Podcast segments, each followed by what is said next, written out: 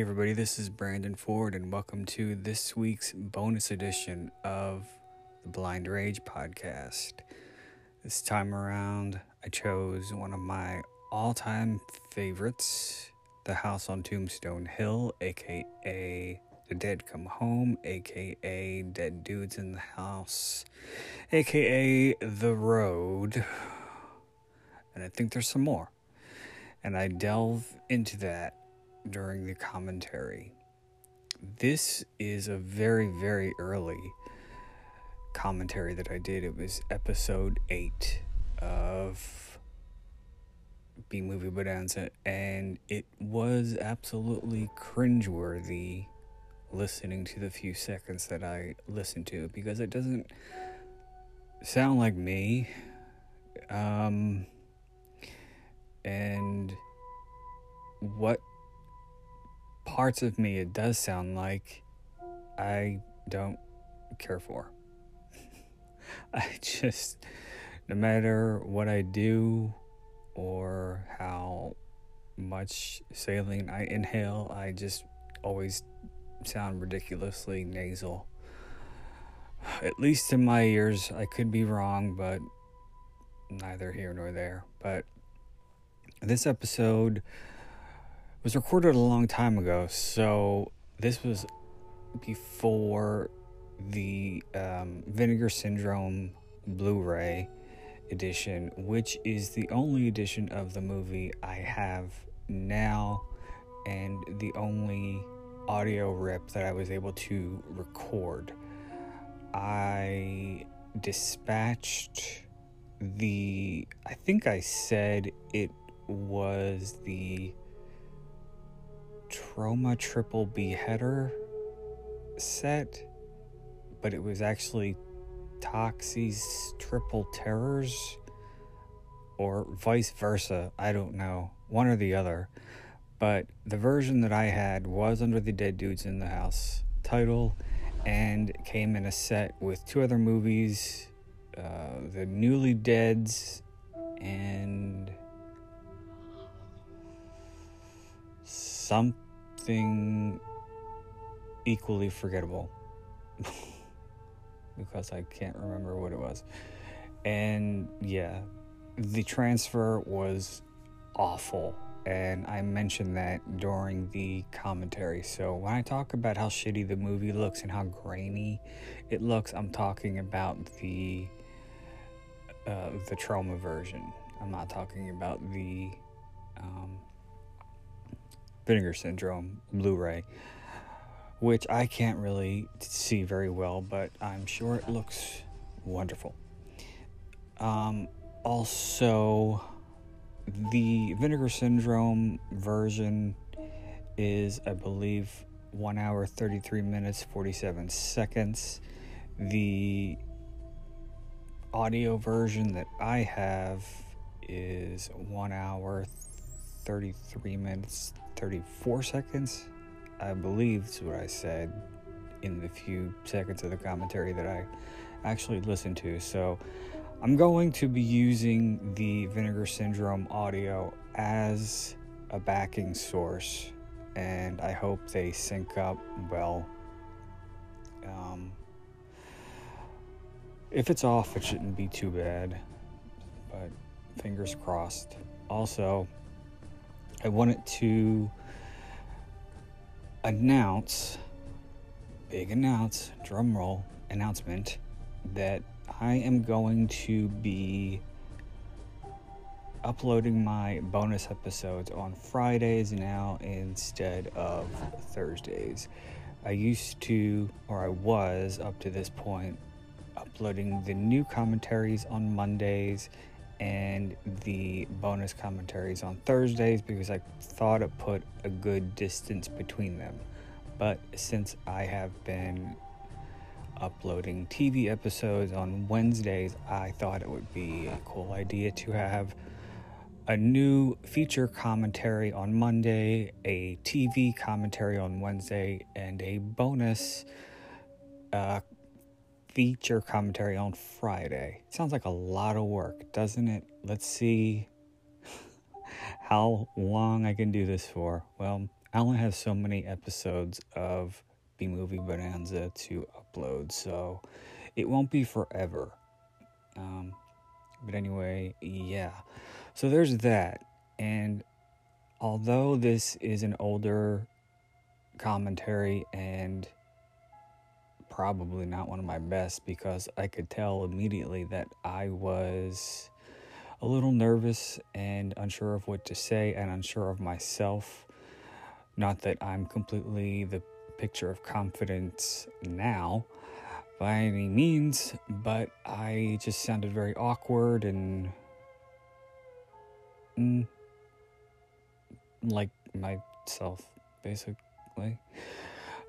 Um, but I wanted to upload this this episode because there is a lot of information about the movie in it, and the majority of it came straight from the director's mouth. I had a pretty lengthy exchange with director Jim Riffel on Facebook, and I talk a lot about that, about the title changes, about the house that the movie was shot in, about my early experiences seeing the movie on Cinemax when I was about 10, and the differences between the opening title card um, from that version and the Troma VHS, and all kinds of trivia that dorks like me find interesting. So, um, for those of you out there who are fans of the movie, like myself, I thought you might enjoy it. So, Merry Christmas. And um, yeah, so once again, I want to please encourage you to uh, visit my Amazon author page. I've forgotten to mention it the past few introductions that I did, but please check me out on Amazon. Type my name under the books section. You should see my author page. You should see my titles in paperback and Kindle editions. You can also find me on Audible if you want audiobooks. And I have some audiobooks in the works. I have a new limited edition hardcover which should be out very soon. Not sure when, but it should be in the coming months. And I also have The Mystery of Kelly Christopher, my latest novel, which is currently available in paperback and Kindle editions. Audio version is forthcoming, so please check that out. When it is released, believe me, I will be spreading the word all over Instagram and Facebook and this podcast when it is available so you will know. Lastly, if you have any questions, comments, concerns, critiques, suggestions, recommendations for movies for me to do, please email me directly at blindragepod81 at gmail.com. Once again, that's blindragepod81 at gmail.com. If you have anything specific you want to say, or you just want to say hi and shoot the shit, you know, feel free to do so. A, gar- a reply is guaranteed. So, without further ado, let's get into the house on Tombstone Hill, aka Dead Dudes House, aka The Dead Come Home.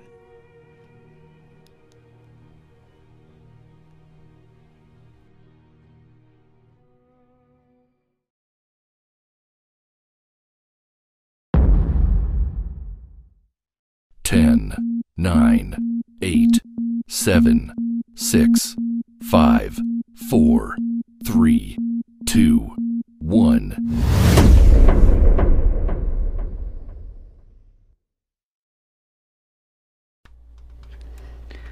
Hey guys, this is Brandon Ford of bfmovies.blogspot.com and welcome to another episode of B Movie Bonanza. Um, whenever I do these things, there's always a million things that I want to say right out the gate. And the first and most important one in this case is if you're watching the movie um, with the Lloyd Kaufman and Michael Herz present Troma opening, um, you may want to pause it after that. That's 14 seconds into, because um, the edition that I'm watching does not have it, and it runs 133.34. Um, there is an edition, an upload, excuse me, on YouTube that has the Troma opening and um, if you just skip past it uh, we'll be in sync.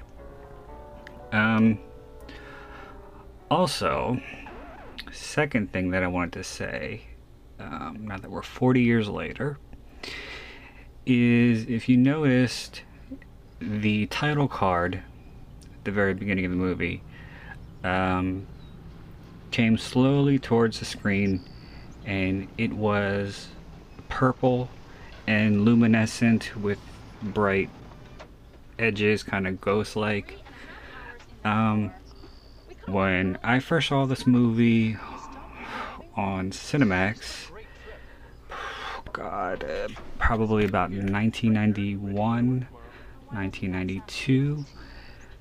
Um, it was the same title card, the same typeface of the movie, with the house and everything, only it was a bright yellow.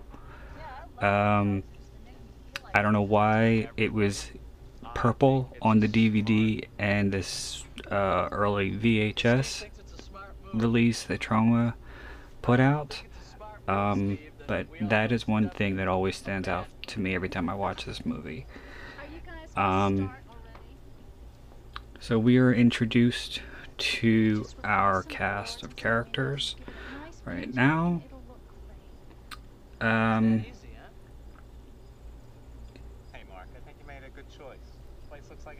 um, the actor who plays Mark, um, the guy with the sweatshirt and the glasses, some of you may or may not know,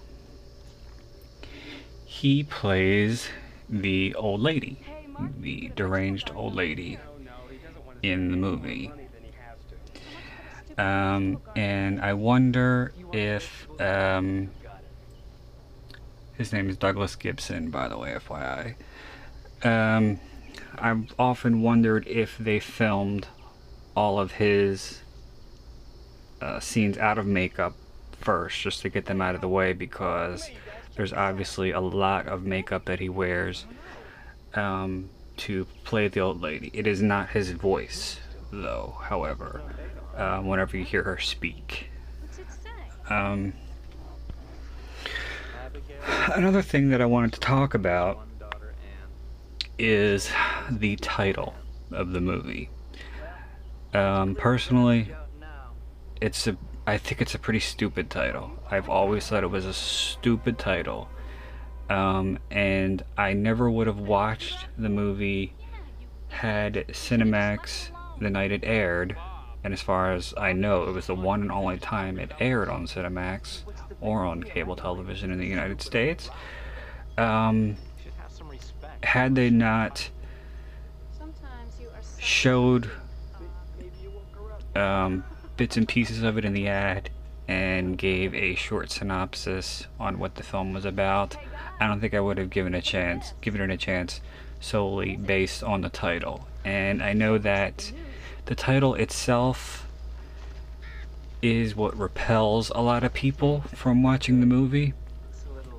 Um, unless you have kind of a wah wah sense of humor, um, you really don't like it.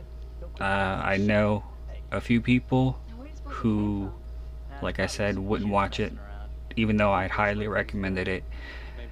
Uh, based on the title, they thought it was a stupid title, and I've had other ty- other friends that have cracked a smile at the mention of the title and wanted to see it right away. Um, I have had uh, James Riffel, writer director of the movie, on my Facebook for a while, and I've been in correspondence with him. Uh, first and foremost, James, I doubt you're listening, but if you are, uh, just want to say hi, give you a shout out. Um, James has been very, very nice and has answered my many, many questions about the film because I've had something of an odd obsession with it since I first saw it. And I did ask him about the Dead Dudes in the House title and about the many alternative titles that the movie has. Troma originally uh, released the movie, I believe it was the initial release, um, as The House on Tombstone Hill, which is the title that I myself prefer. It was uh, later released as Dead Dudes in the House on VHS as well, and then later on DVD in uh, tr- Toxie's Triple Beheader uh, triple feature with um, Space Zombies and something else, um, which is the edition that um, this source that I, I, I that I'm watching comes from. But anyway, um, like I said, there were there are several al- alternative titles um, The House on Tombstone Hill, uh, The Dead Come Home. Um, I've seen bootlegs of the movie under that title. I'm not sure if there was ever an uh, an uh, official release of it, but um, it was also called at one point The Road. Um, and there's a German edition that is called Hexenhaus, which translates to witch house. Not to be confused with the uh, full moon uh, witch house from the late 90s. But um, during my correspondence with James Riffel, writer director of the movie, I did ask him about some of these titles. And he told me that the title was changed to Dead Dudes in the House to capitalize on the popularity, believe it or not, of New Kids on the Block, who were very, very popular at the time. And Lloyd Kaufman of Troma originally wanted to title the film Dead Kids on the Block. Um, but according to uh, rights and legalities, uh, and under the advice of his attorneys, um, who suggested that the title "Dead Kids on the ha- in the Dead Kids on the Block" might trigger a lawsuit to change it to something else, and so he changed it to something similar, um, but not quite the same. So he changed it to Dead Dudes in the House. Um, which I never associated with New Kids on the Block. Um, I just associated it with a stupid title. Um, as much as I love the movie, I hate the title. Um, like I said, I prefer The House on Tombstone Hill. I asked James about uh, the title The Road because I was confused as to why it was called The Road since there's really not much about a road, the whole movie takes place in one setting, which is this massive house. Um, and from what I was told, the road was the original title of the original script, which he didn't go into detail about, but according to James, it was very ambitious and I believe it was an effects heavy um, script.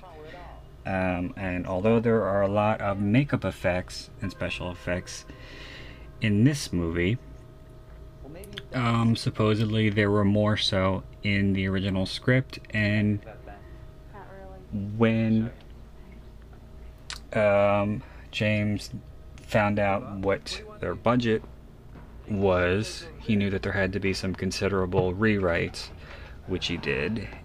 And um,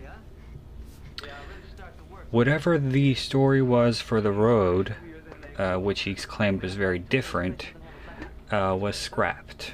Um, so there you go.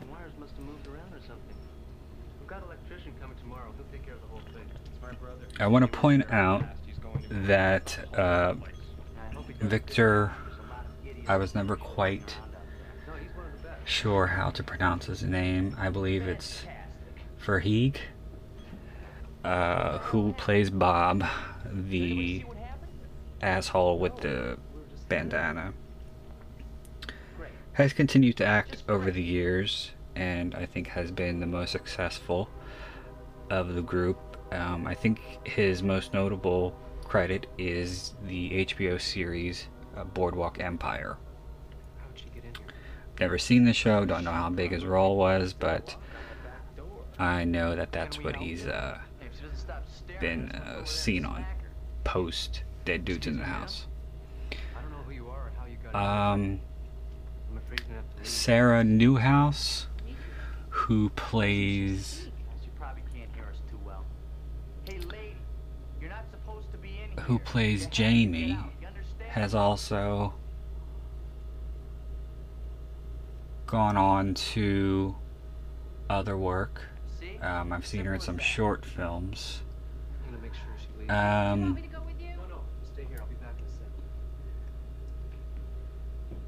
Linda. Um, played by Naomi Coker. Co- Cooker? Coker? Um, if I'm. I believe I read somewhere at one point that she stopped acting after Dead Dudes in the House and went on to be a head honcho for the uh, Zagat Guide. For those of you who don't know, it's a pretty big um, publication in New York. It's a restaurant guide. It's what a lot of people refer to um, for all of their dining out needs. Um, at this point in the film, we discover that the old lady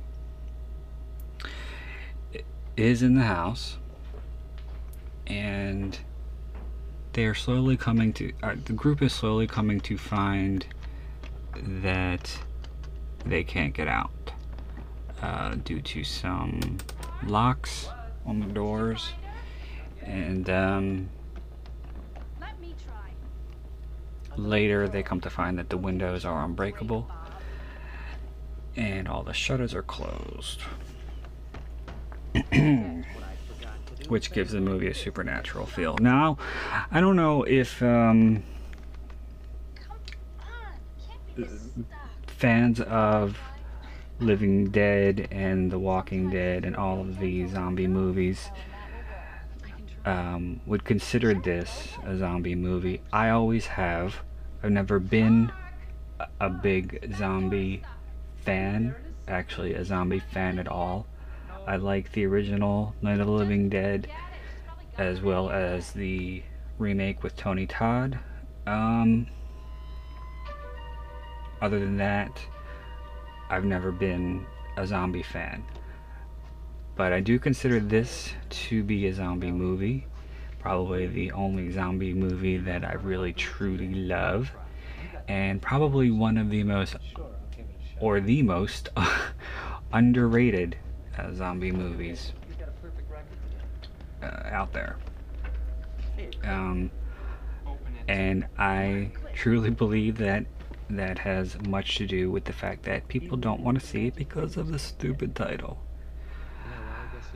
Okay, so yeah, that was a big blunder for uh, Lloyd Kaufman, who I know likes to have um, comical titles, campy titles.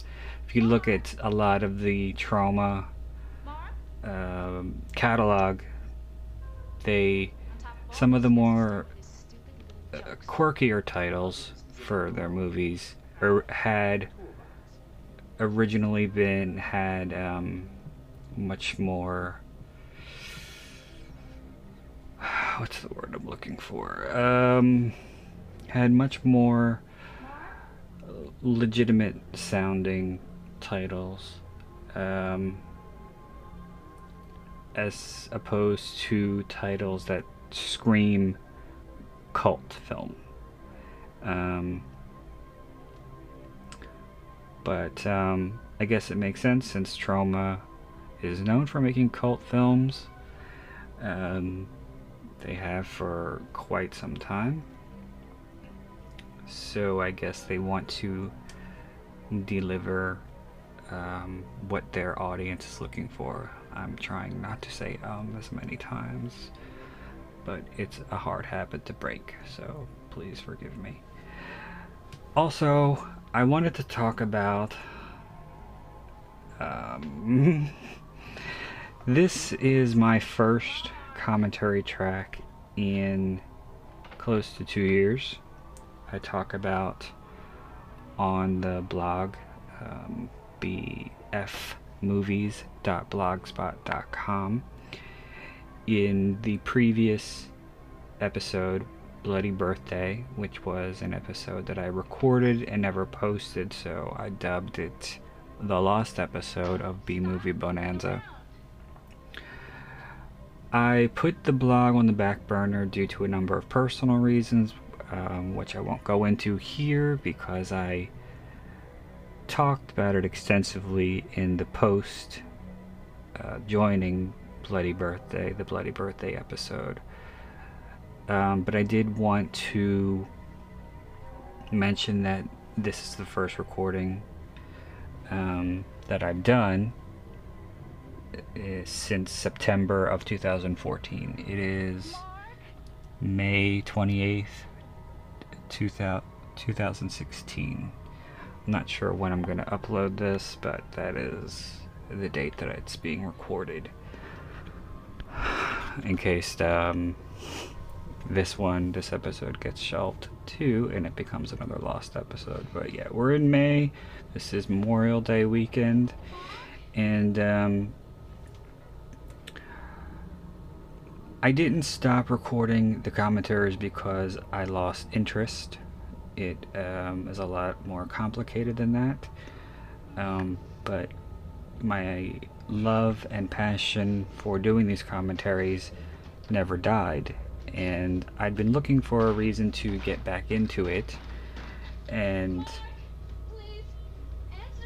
one of the main ones was getting the previous episodes uploaded to YouTube.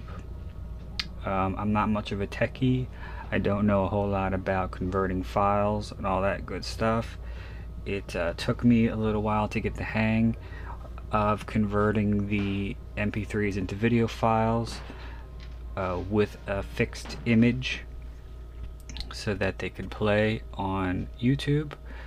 Um, if there's anybody out there who works for YouTube, I think it might behoove you to create a way to upload MP3s with a still image so that people don't have to go through the hassle of converting the file so that they could just upload their MP3s with an image. It might make things a hell of a lot easier because I know I'm not the only one who does these commentaries.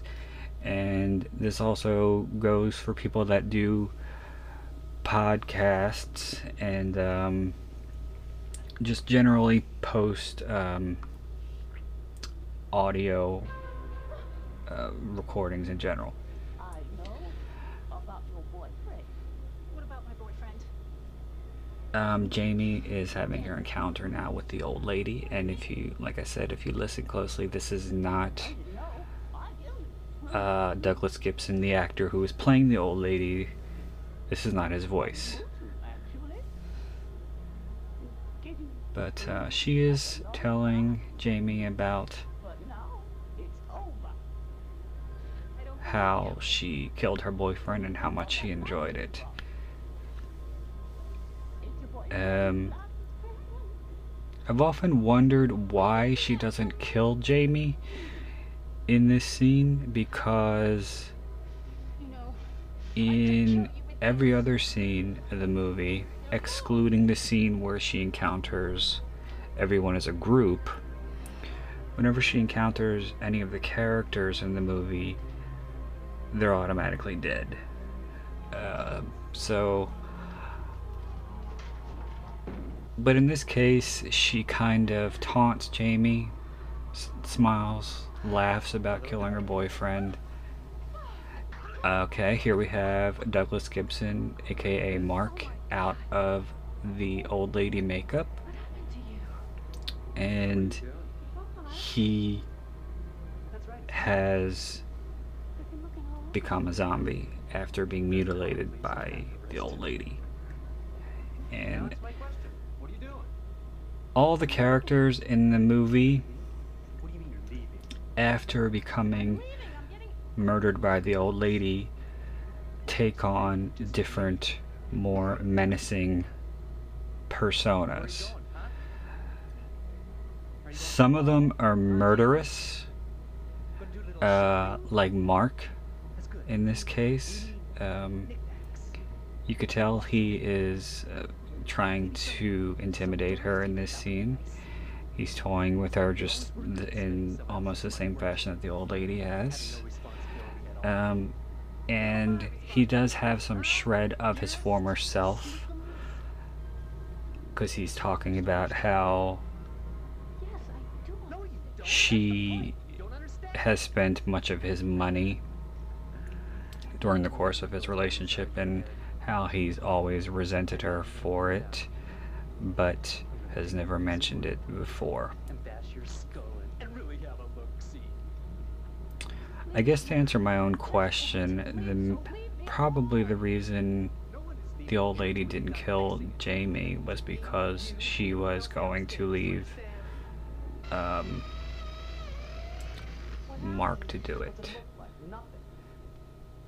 Um, downstairs, the group is still trying to find a way out. They're drilling into the door. Uh, they can't seem to get the locks off. Um. Bob is so frustrated that he's going to take an axe to it, and chop his way out. Um, also, I wanted to say that the character of Joey is the only character in the movie that has been killed by the old lady and probably has the most gruesome death in the movie. Does not become murderous post slaughter. He has a. Uh, his name is Eugene. Saltner, by the way. You, uh, Joey has an interaction with S- Steve, the character playing Steve, um, who is played by John John Dayton Cerna, also credited as uh, J.D. Cerna.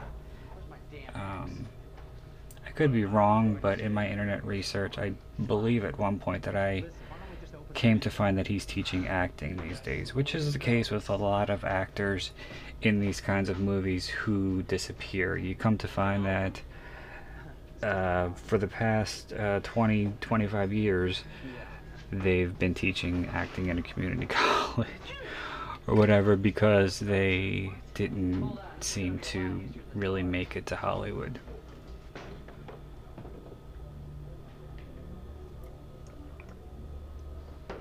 But anyway, as I was saying, after Joey is killed and he has his interaction with Steve,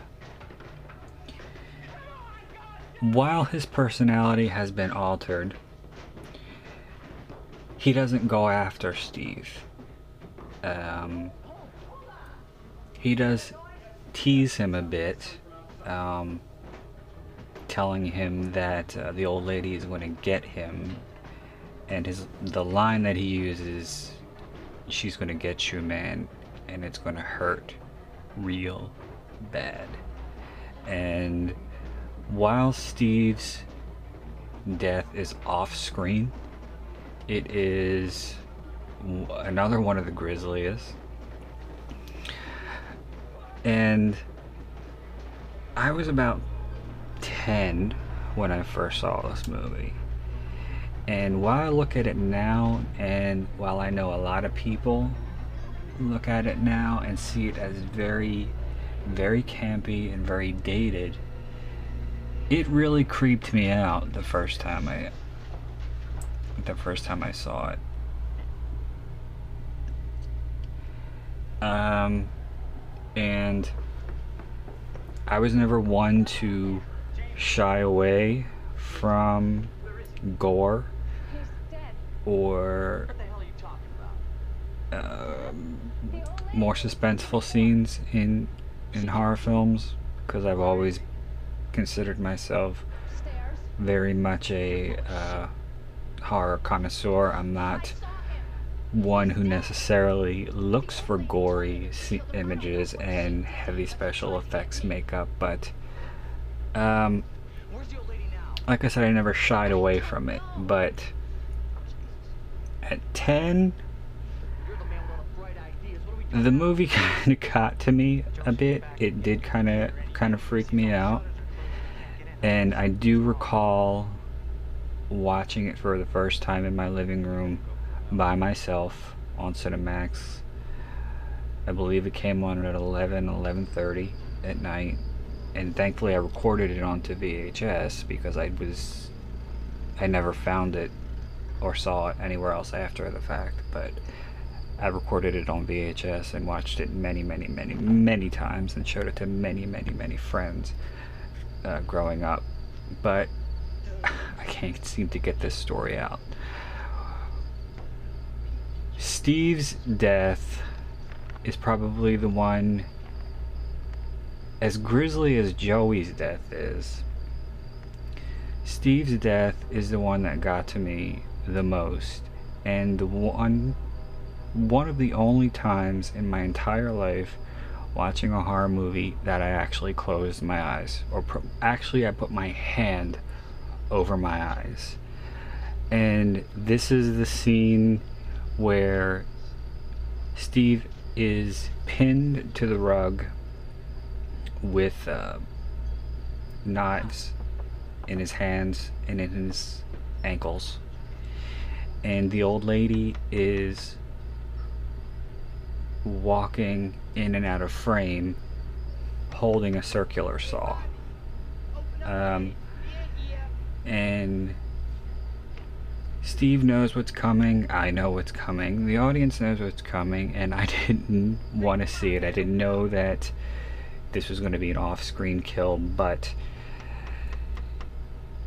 this takes place when the surviving, or those that survived up until that point, are locked in a room. And once again, while the scene, while the kill is off screen, you hear the whir of the saw very faintly in the background while the group are trying to get out of the room. And not only that, you hear the roar, roar, roar Nobody's coming here. of the saw Something sharp out of this door. Cutting. Um, so that is meant to represent the old lady dismembering him. Which you don't see Steve in his um, zombie form dismembered. You do see him bloody, covered in cuts, but he is back in one piece. Such is the case with uh, Joey, who gets his hands chopped off, and Bob, uh, who gets cut in half by the window. So, uh, when Joey is seen later, his hands are back on. When Bob is seen later, he has been put back together. And by the way, I also wanted to say that I, I don't know if this was a joke or not. I, I this wasn't something that I talked about with James Riffel when we had our, our correspondence, which was pretty lengthy, and I wish that I could find it on my Facebook. Um, but we went on uh, for a while about about the movie, and he was very kind um, in providing me with a, a lot of information, a lot of information about the movie that he was able to remember. Um, what? What? I don't remember what I was saying. Sorry. I don't remember what I- what I was trying to say. Um, one thing that I do remember him saying about, because I did specifically ask about the house. I said, "Is the house still standing?" Uh, according to James, at least at the time of our Facebook correspondence, it is was. I am probably remembering this incorrectly, but I vaguely remember him saying that it had been turned into a bed and breakfast, a, it- a business of some kind. Is I'm pretty sure what it is used for these days. It is uh, in a small town somewhere in New Jersey, which I, I don't remember the name of the town. Um, also, I wanted to say that, according to James Riffel, when Troma released the movie on VHS as The House on Tombstone Hill, they did some color correcting that they did not do when they later released it as Dead Dudes in the House. Um, it doesn't surprise me because Troma is not necessarily known for restoring their films. Um, I always find it hilarious in the Troma DVDs when Lloyd Kaufman does his introduction, and he always says the same thing no matter what the movie is or what the cut of the movie is. He always says the uh, digitally mastered, which the movie rarely is, lovingly restored, which it clearly is not, director's cut, which sometimes it is not. Um, Toxic Avenger, uh, for example, is, an, is a case is uh, a case of that in the original DVD. Uh, it's not the director's cut because there are some scenes that are omitted, um, which I won't get into. But now we are at uh, Joey's death, which, like I said, is one of the grisliest in the film. And I think this scene is probably why I covered my eyes in anticipation of Steve's death when I first saw the film because this is a very, very unsettling kill. Um, hacking off his hands and then flicking them at him is bad enough and nasty enough, uh, but she's not done. As you can see, um, because she is going to poke her head out, poke out the window with a pipe and throw it down at him. Here we go.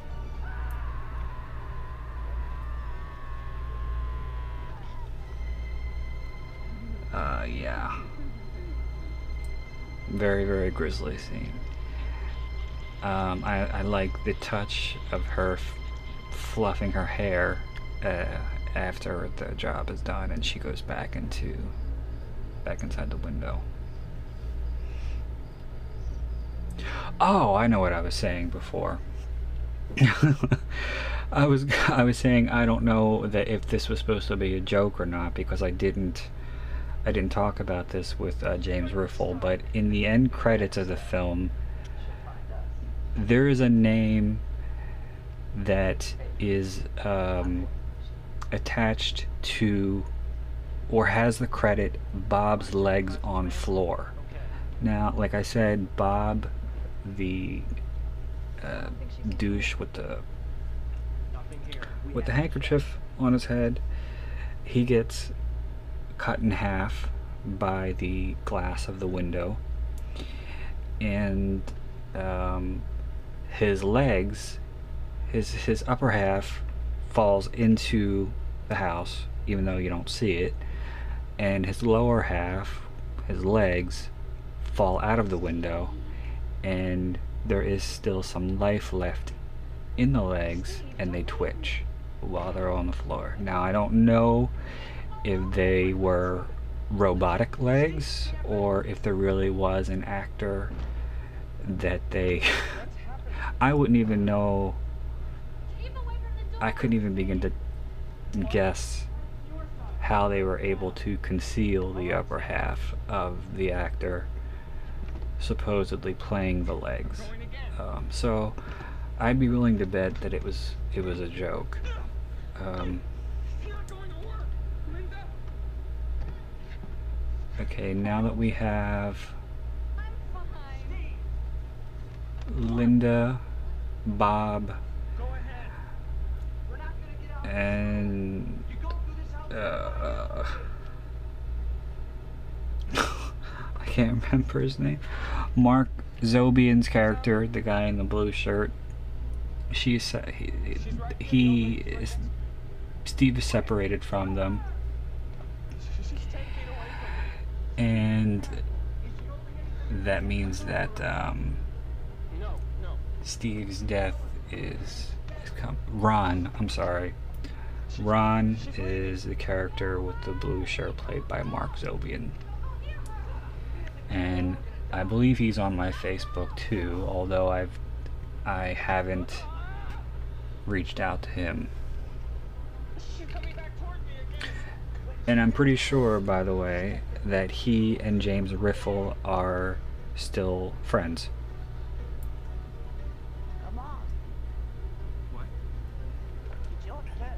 Come on, it's your turn. Um, I do recall, now that I'm thinking, now that I'm talking about it, that James Riffel told me that uh, Mark Zobian and himself were close friends at the time of the movie, and Mark had some input uh, on the movie. I don't know. He did some he did some stuff behind the scenes, um, and the two are close friends still to this day, um, which is uh, 27 years later. The movie was shot in 1989, I believe, and um, released in 1991. I don't know if that had to do with um post production issues or finding a distributor, but uh, there was a bit of a holdup, and it was around 1991 when I originally saw it. I also want to say that it wasn't until around 1998 that I was able to track the movie down on VHS. I'm not sure if a VHS existed up until that point. Um, but I used to. Okay, we have Joey, who is now in his uh, who is now in his zombie persona. But um, I used to order a lot of movies on VHS in the throughout the 90s from a company which I don't know if they're still in business or not. I can't imagine they are because of uh, Amazon and eBay and all everything else. But the, there's a company called Movies Unlimited, and they used to send me a seasonal catalog, and I always would immediately go to the horror section because they were. Uh, it was a thick catalog that was um, sectioned off by genre. And the first page of the horror section was always all new releases. So that was how I would find out about a lot of new horror throughout the 90s. I remember that is how I first heard about Colobus, which is episode 5, if I am not mistaken. But yeah, I, I discovered um, a lot of movies, a lot of newer movies this way. Um, and I would order movies from Movies Unlimited on VHS fairly regularly. I think by the time I started watching movies exclusively on DVD, I had only placed an order with them once. I think I only had one DVD order from them. Um, but I found, I guess I stumbled upon it in the catalog. I don't quite recall, but Movies Unlimited is, was how I first discovered that Dead Dudes in the House had been released on VHS.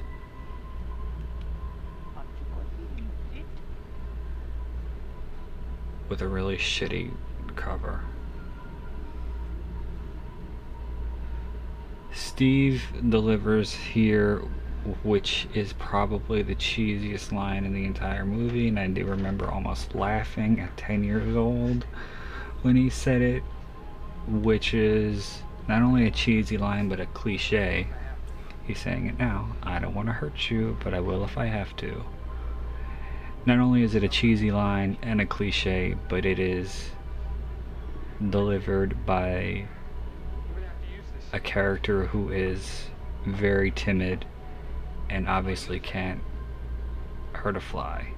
And he even isn't able able to come off as intimidating when he raises his voice. All it takes is to lose your bearings for a second in front of the old lady and you are toast. Uh, where she had all of those knives Um, I, I, I don't know. Because they do seem to kind of appear out of uh, midair. Or out of nowhere, rather. This is very, very grisly scene. And another thing that I've always wondered about that I guess I should have asked James about is the squirting sound um, that accompanies the the bloodshed. It's a it's a kind of unusual sound. It's kind of sounds like like a hose almost. It's not a very natural sound. I don't think that anybody who has been impaled or uh, brutalized in a similar fashion would they'd gush but i don't think the sound or this sound would accompany it but i guess it's it's part of the uh, movie's charm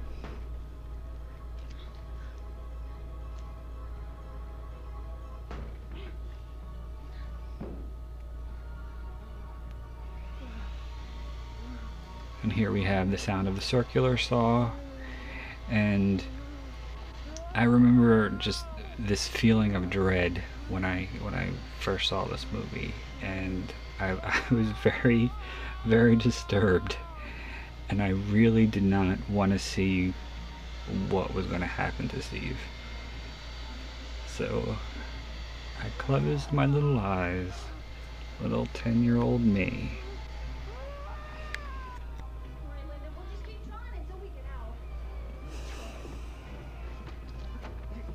For a long time, honestly, this was one of the creepiest movies that I'd seen and owned. Um,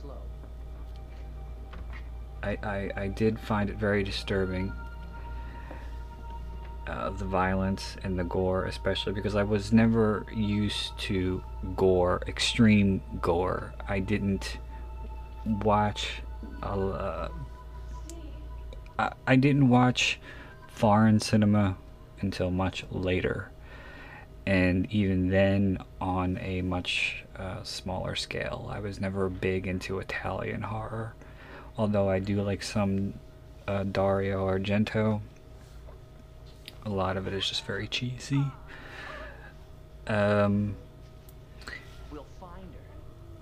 but I was never into Argento or ba- Mario Bava or Herschell Gordon Lewis or any of the, uh, the other horror uh, directors that are known for extreme violence and extreme gore in their film films. I'd never really my my mom and pop video store did have a, a decent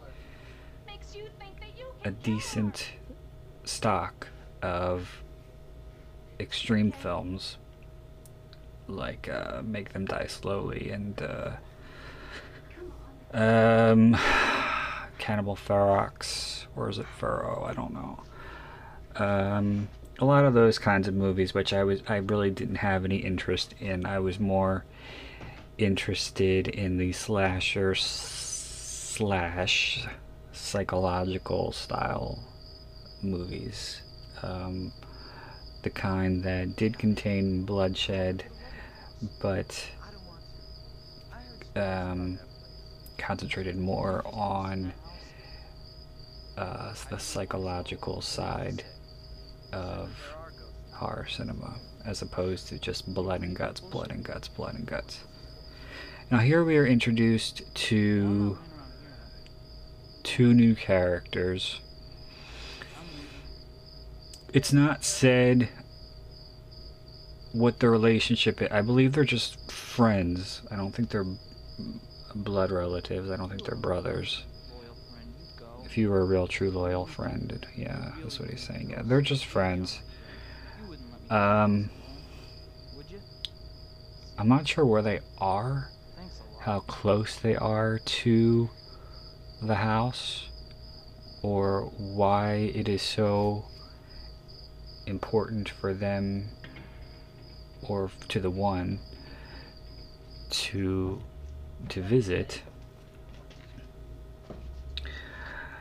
But um, they decide to visit the house um, to do some investigating, I guess.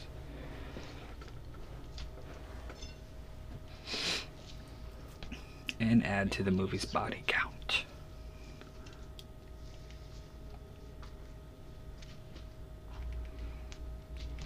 Look at this stuff over here.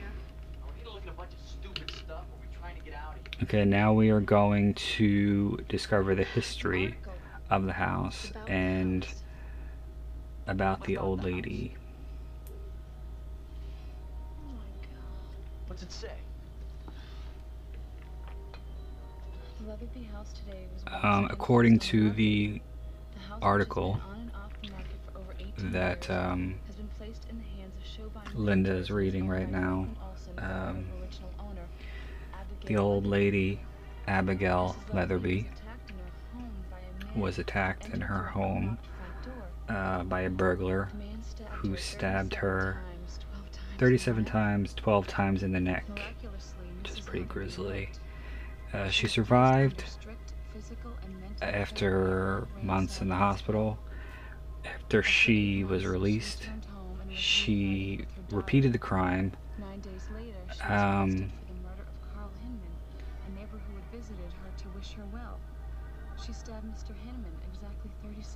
37 times. She stabbed 12 times in the neck. 37 times, 12 times in the neck. The a neighbor who came to to visit her, after dying. buried in Three Oaks and then she died. Her daughter Anne I'm listening to the movie on a, on an earpiece. Sorry, and I'm getting I'm getting a little confused.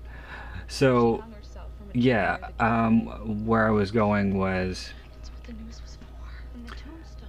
after she had been attacked, the old lady, um, stabbed 37 times, 12 times in the neck, uh, and spent some time recuperating in a hospital and then brought home by her daughter.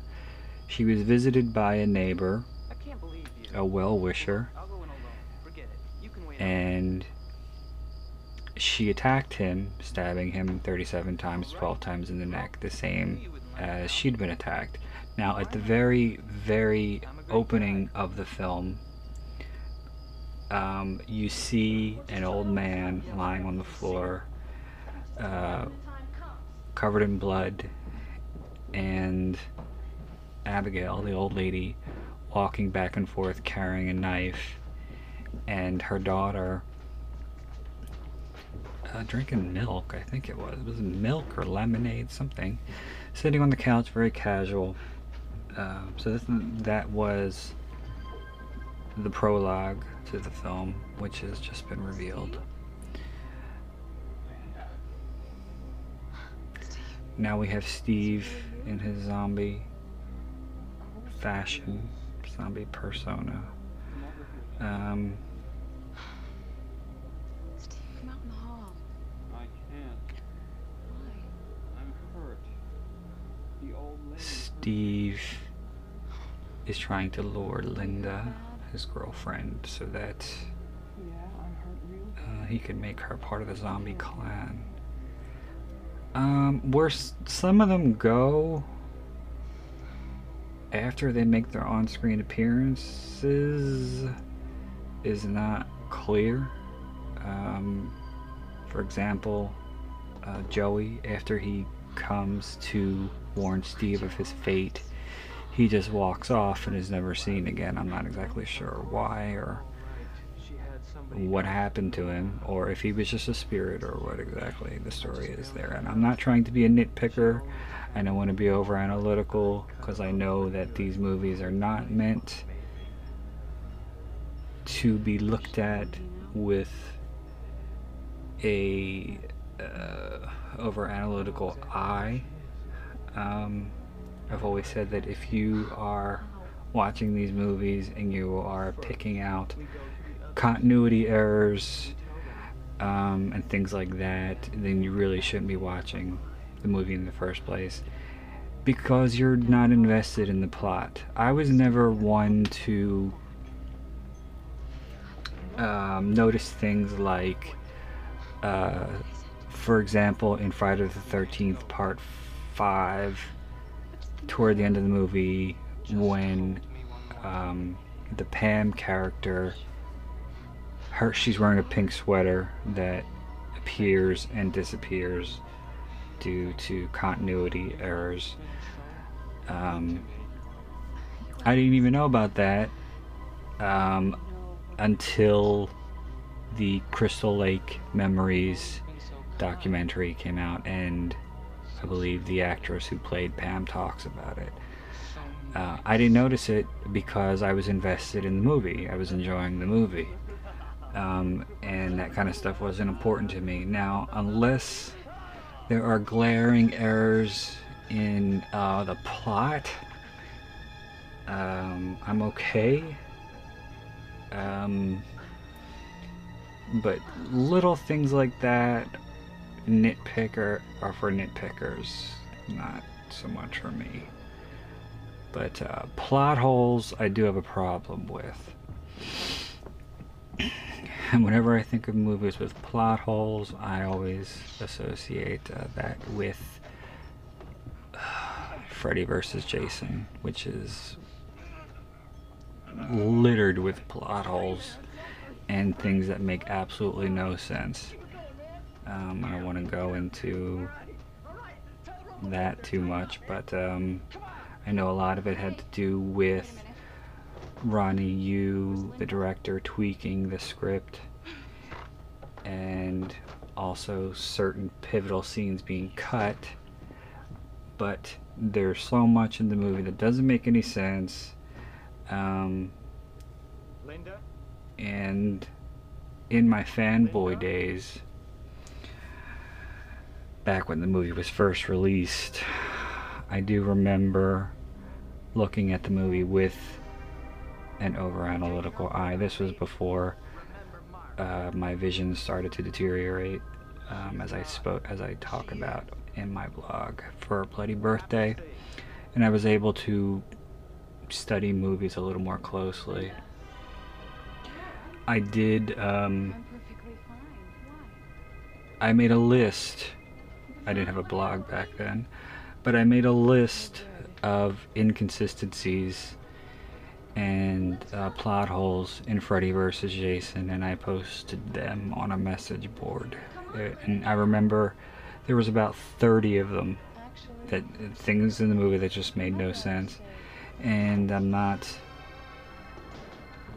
that fond of the movie. Um, I believe it is one of the weakest in both the Elm Street and Friday. Well, Jason X is probably the weakest in the Friday series. Um, but yeah, I can't, off the top of my head, uh, talk about that list right now, and nor should I be because we are watching Dead Dudes in the House. um, and here we have another one of the more grisly deaths. Um, and I'm sure a lot of people wanted this to be, or Bob's character to be the first, but he he makes it 57 minutes, give or take, into the movie before his demise, and he is seen as a jerk right from the get go. Um, so I'm sure a lot of people were rooting for his death. So, and I'm surprised he made it this far into the movie, uh, which makes this scene even grislier. Is the window opens and closes, opens and closes, chopping him in half and serving him, serving as something of a makeshift uh, guillotine. Only instead of cutting off his head, it, it's cutting him in half. Uh, until those legs land outside the house. But then magically, somehow get back inside the house and reattach themselves to Bob's upper half. There's the twitching legs, who which may or may not have been played by a stunt person, an actor, I don't know. But uh, it is in the closing credits if you want to have a look.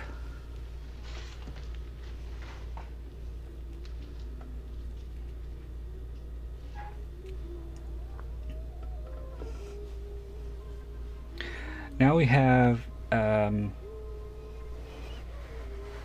Abigail uh, Weatherby, the old lady's daughter, Anne, who is singing, trying to lure the boys into her room. And um, if you look at her and you look at the old lady, you would have you would have guessed that she had probably been the old lady's granddaughter as opposed to her daughter because uh, she's pretty young and the old lady is pretty old. So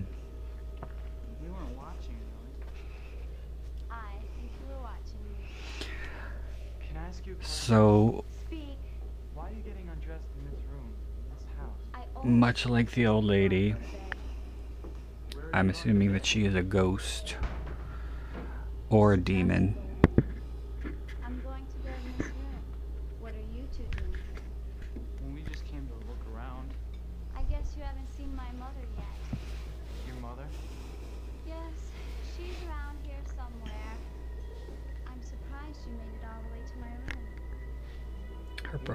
Is pretty wooden, but you can't expect Meryl Streep in a movie like this.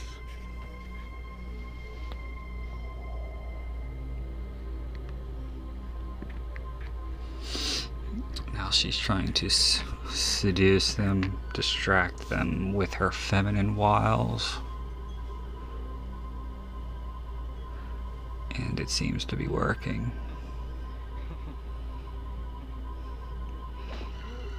That was attractive, that little giggle that he did there.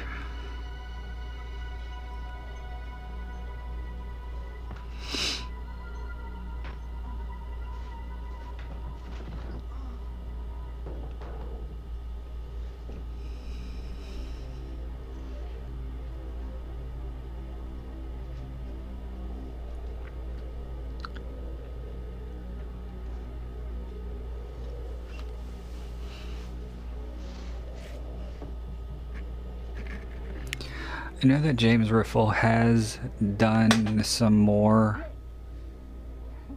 movies. Um, not a lot. Um, he did a movie called Black Eyed Susan, uh, which I unfortunately haven't been able to track down. I don't believe it's got a uh, a release on VHS or DVD. Um, but from the information that I was able to find about it, it's a very, very different movie than uh, Dead Dudes and in a completely different genre. What I think uh, James Riffel is mostly known for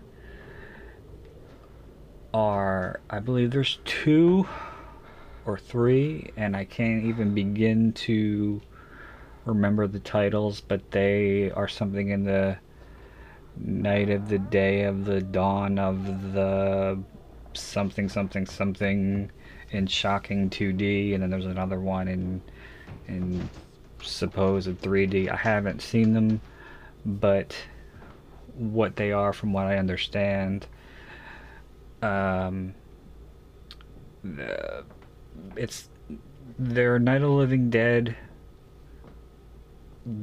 dubbed over um, with different actors doing the voices, I assume, um, in a comical fashion.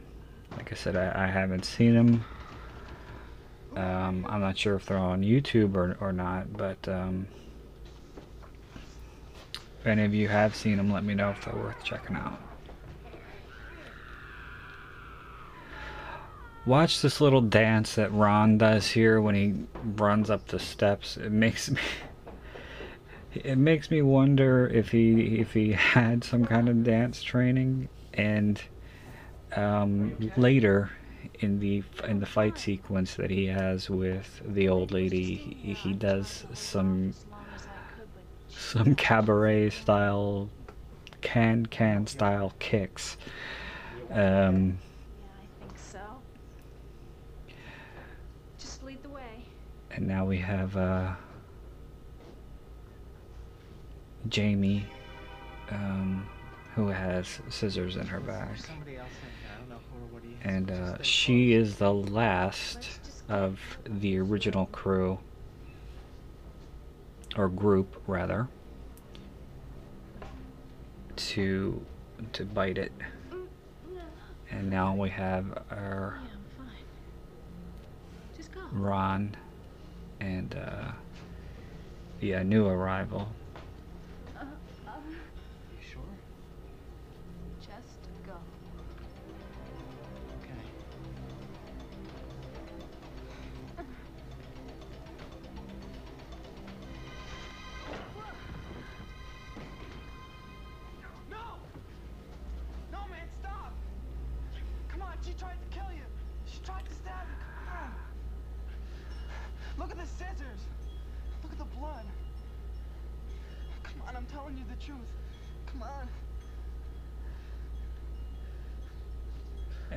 two of them are the last so they they know that they have to form an alliance against the old lady in order to make it through anybody else here with you? the night There's Um, others. I'm the only one left.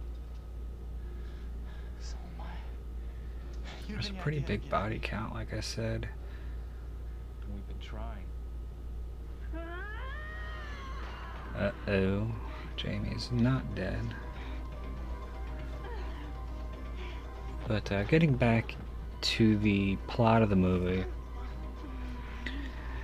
uh, mark's character who was the first to die the uh, actor with the glasses.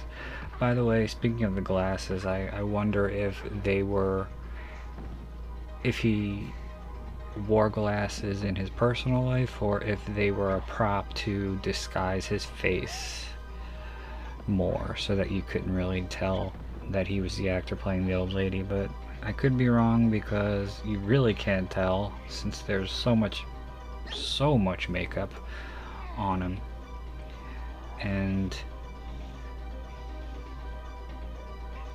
in the past when I've shown this film to friends and I've shown it to many people over the years because it's always I've always had a soft spot for it.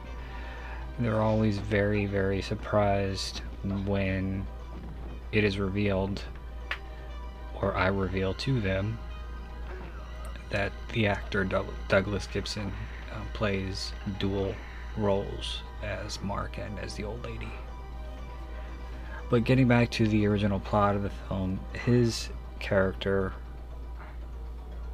uh, Mark, has just purchased the house, and the group of friends uh, come to help fix it up. Um, which are pretty nice, because um, when you they must be pretty close friends because uh, a lot of the time it's very difficult to get anybody to help you move but you have a, a group of people who are helping you fix up a house. And i'm assuming that mark's character wasn't moving in just yet because they don't bring any personal items all they bring are tools uh, they're putting together a uh, they're going to put put the house together for um, Mark and Jamie's characters. It doesn't say they don't say whether or not they're they're married or just dating. I'm, I'm since they're pretty young, I assume that they were just dating. Um, but it is said, or Mark's character rather, the character of Mark says at one point that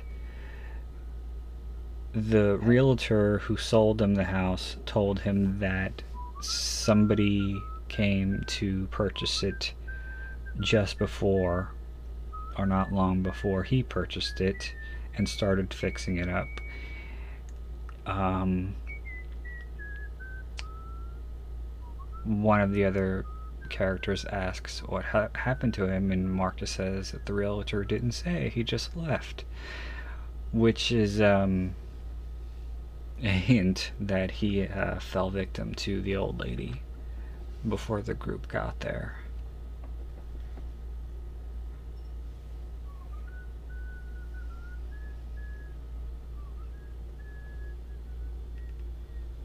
We have Steve uh, whistling uh, Jimmy Crack Corn, and I don't care, which is um, uh, what he's um, seen whistling earlier in in the film, and uh, chastised by Bob because of it, who who finds uh, the whistling very annoying.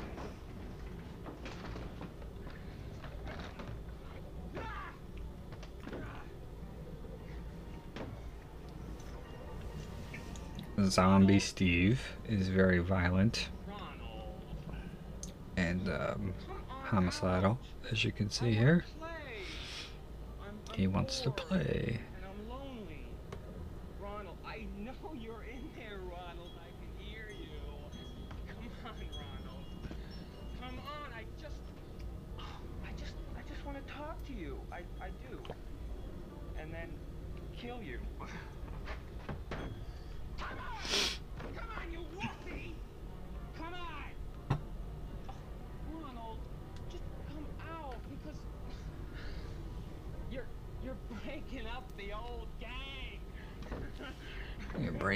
The old gang, Ronald.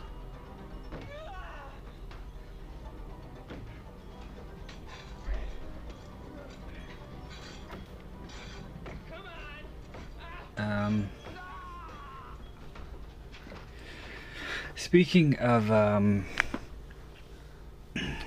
the alternative releases of the film, uh, I have seen the movie with uh, the House on Tombstone Hill title. And um, I am quite certain that it is the same cut of the film as was released by Troma as Dead Dude.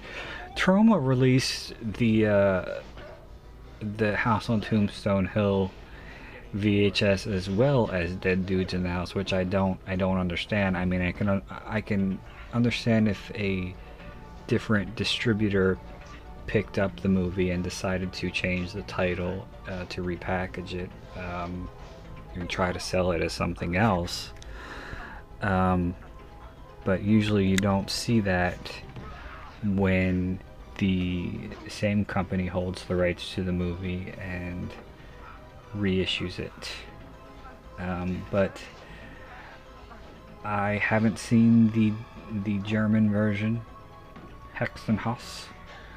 I don't know if there are any alternative scenes there, and, and don't I don't know if there's anything different in the Dead Come Home release.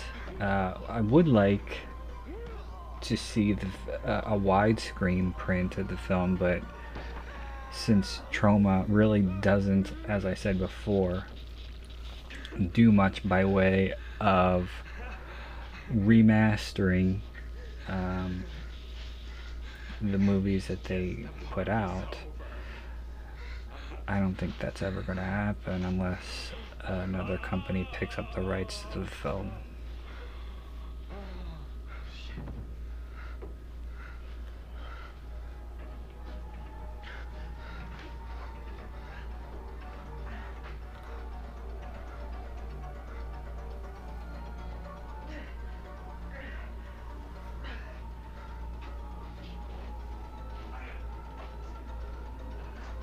I don't see a Blu-ray forthcoming either. As far as I know, the movie is out of print. The uh, Toxie, uh, Toxie's triple B header um, box set, uh, which is how, like I said, how I obtained the movie on DVD. Uh, I believe that's out of print. Um, I could be wrong, but I know that you can buy Dead Dudes in the House on DV, uh, DVD-R uh, on Amazon just by itself. Um, you don't have to buy it in the. Uh, if, uh, if they still do that, I don't know if they still have the DVD-R available, but um, from what I remember reading in the reviews for that release, there's really no point in buying it if you already have the the uh, Triple Beheader um, because it is the exact same thing with the exact same menu uh, exact same everything. Only it's a DVD R by the way I also want to mention the artwork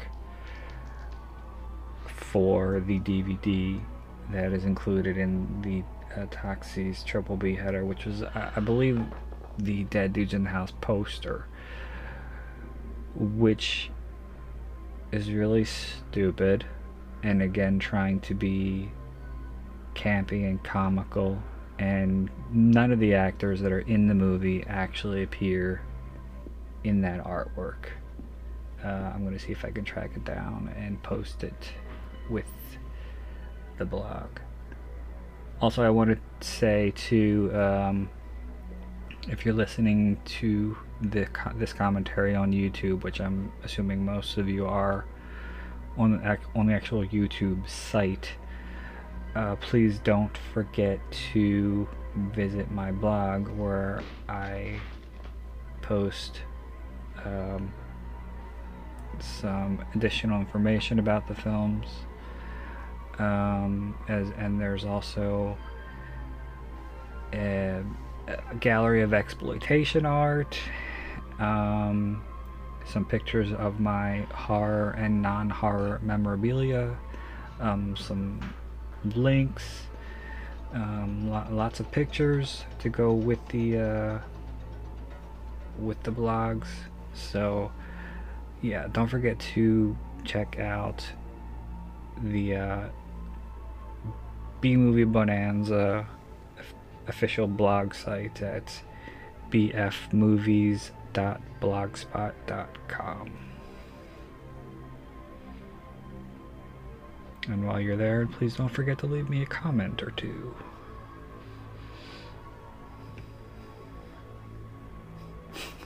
Scene's kind of slow, so I'm going to plug some other stuff. If you want to, um,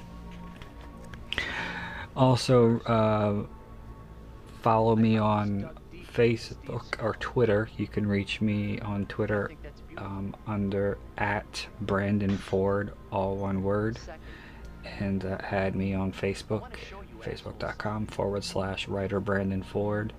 And if you want to check out some more information about me and my books, um, you can visit my uh, author page on Amazon. Just type in Brandon Ford under books, and my bibliography will come up there. You can order some of my titles, and you can also check out some information on my releases on my personal blog site at writerbrandonford.blogspot.com. Unfortunately, I don't have an official .com at this point. Um, hopefully in the future, but for the time being, I'm just using Blogger. And I'm probably one of the only people on the face of the earth who doesn't have an Instagram account. I don't really have interest in Instagram. I was for a while one of the only people on earth who didn't have a Facebook. And then I had a Facebook and just didn't use it. And then when MySpace went under, or people lost interest in MySpace, uh, I had no choice but to uh, start using my Facebook account in addition to my Twitter account. There's a little bit of history there.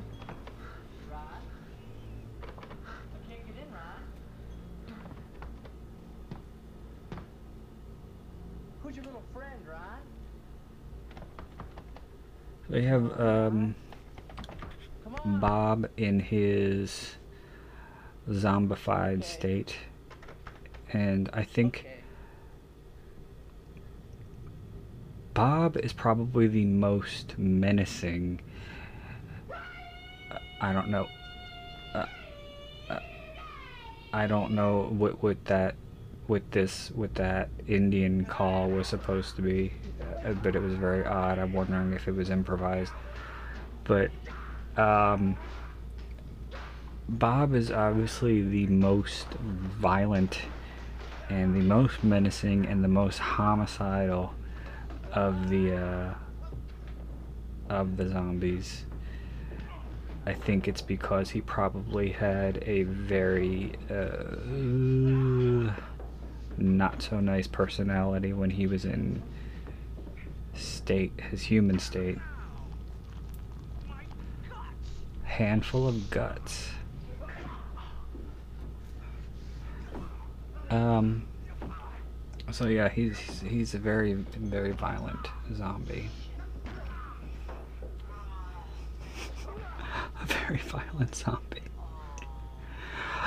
Also, by the way, I want to say too that this was not the um, type of zombie movie, or one of the first times I had seen zombies presented in a non Night of the Living Dead fashion or Return of the Living Dead fashion where they were slow moving, they did not have any kind of verbal skills really. Um, they were kind of weak. You could just like tip them over pretty much. Um, they weren't they didn't really have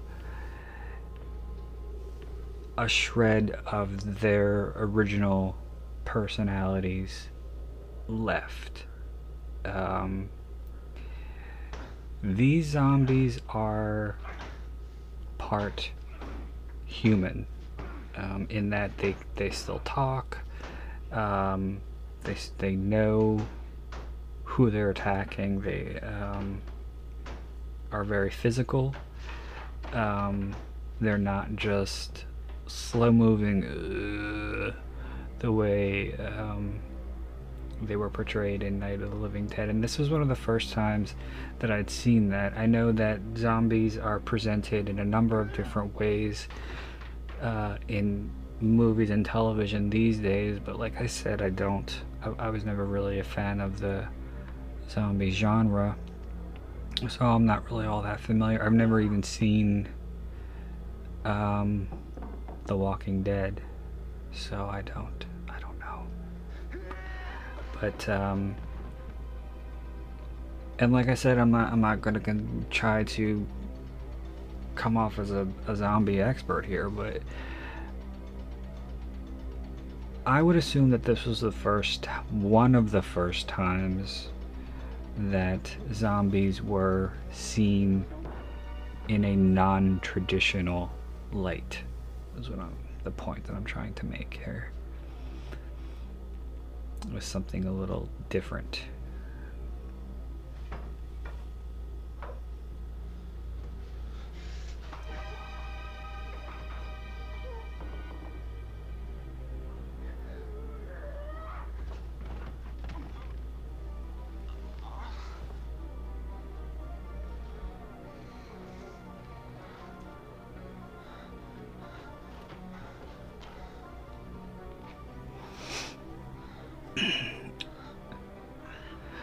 This I think this movie has um,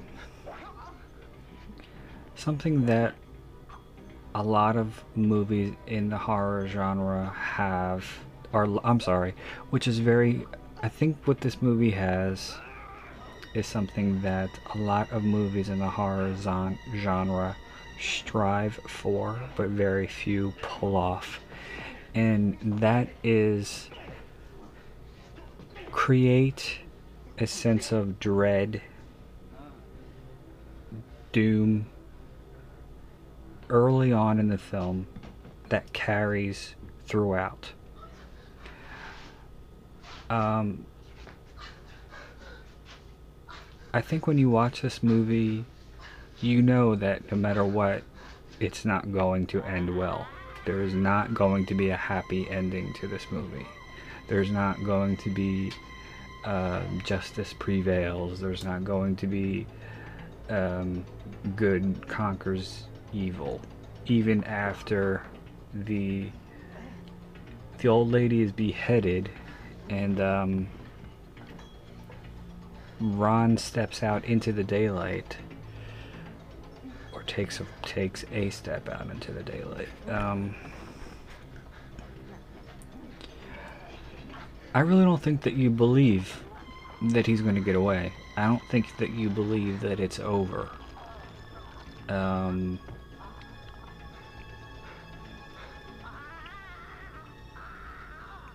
I think that once you step into this house, you're it, it's a wrap.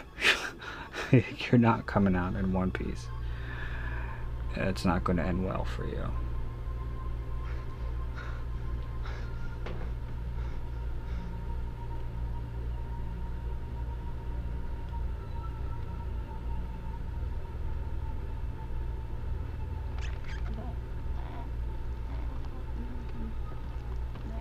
This is a very cheesy and very obvious non-special effect that I will have to poke a little bit of fun at because that shot was clearly the actor sliding the screwdriver um, against the back of his head to make it look like he was pulling it out.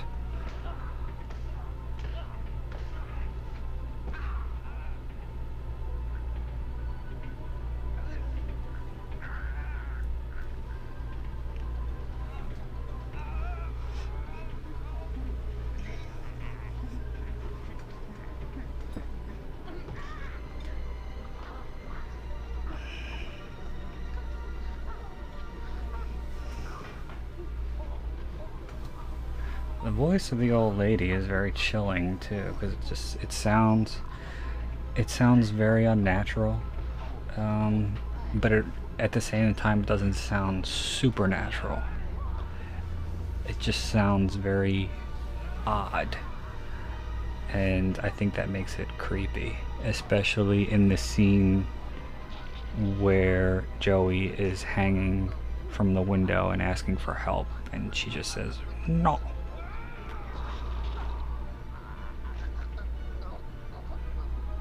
No.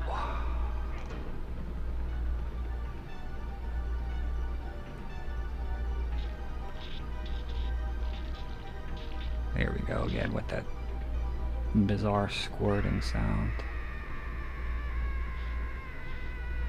She's letting loose with a, uh, her, her death wail. Um.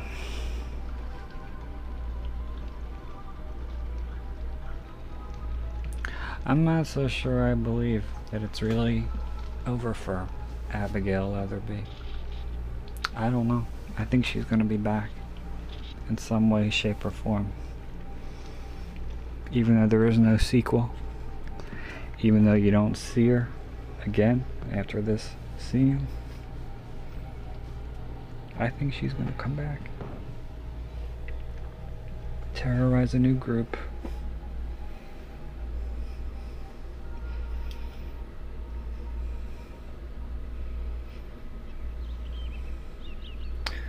Ron, after he has been put through the ringer, passes out.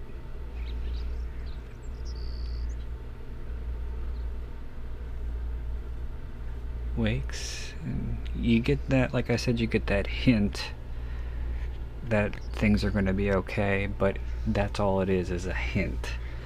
It's, I, I don't really think that it is a, um, that the audience really believes that, uh, he's going to make it. And as you'll see in a second, he doesn't.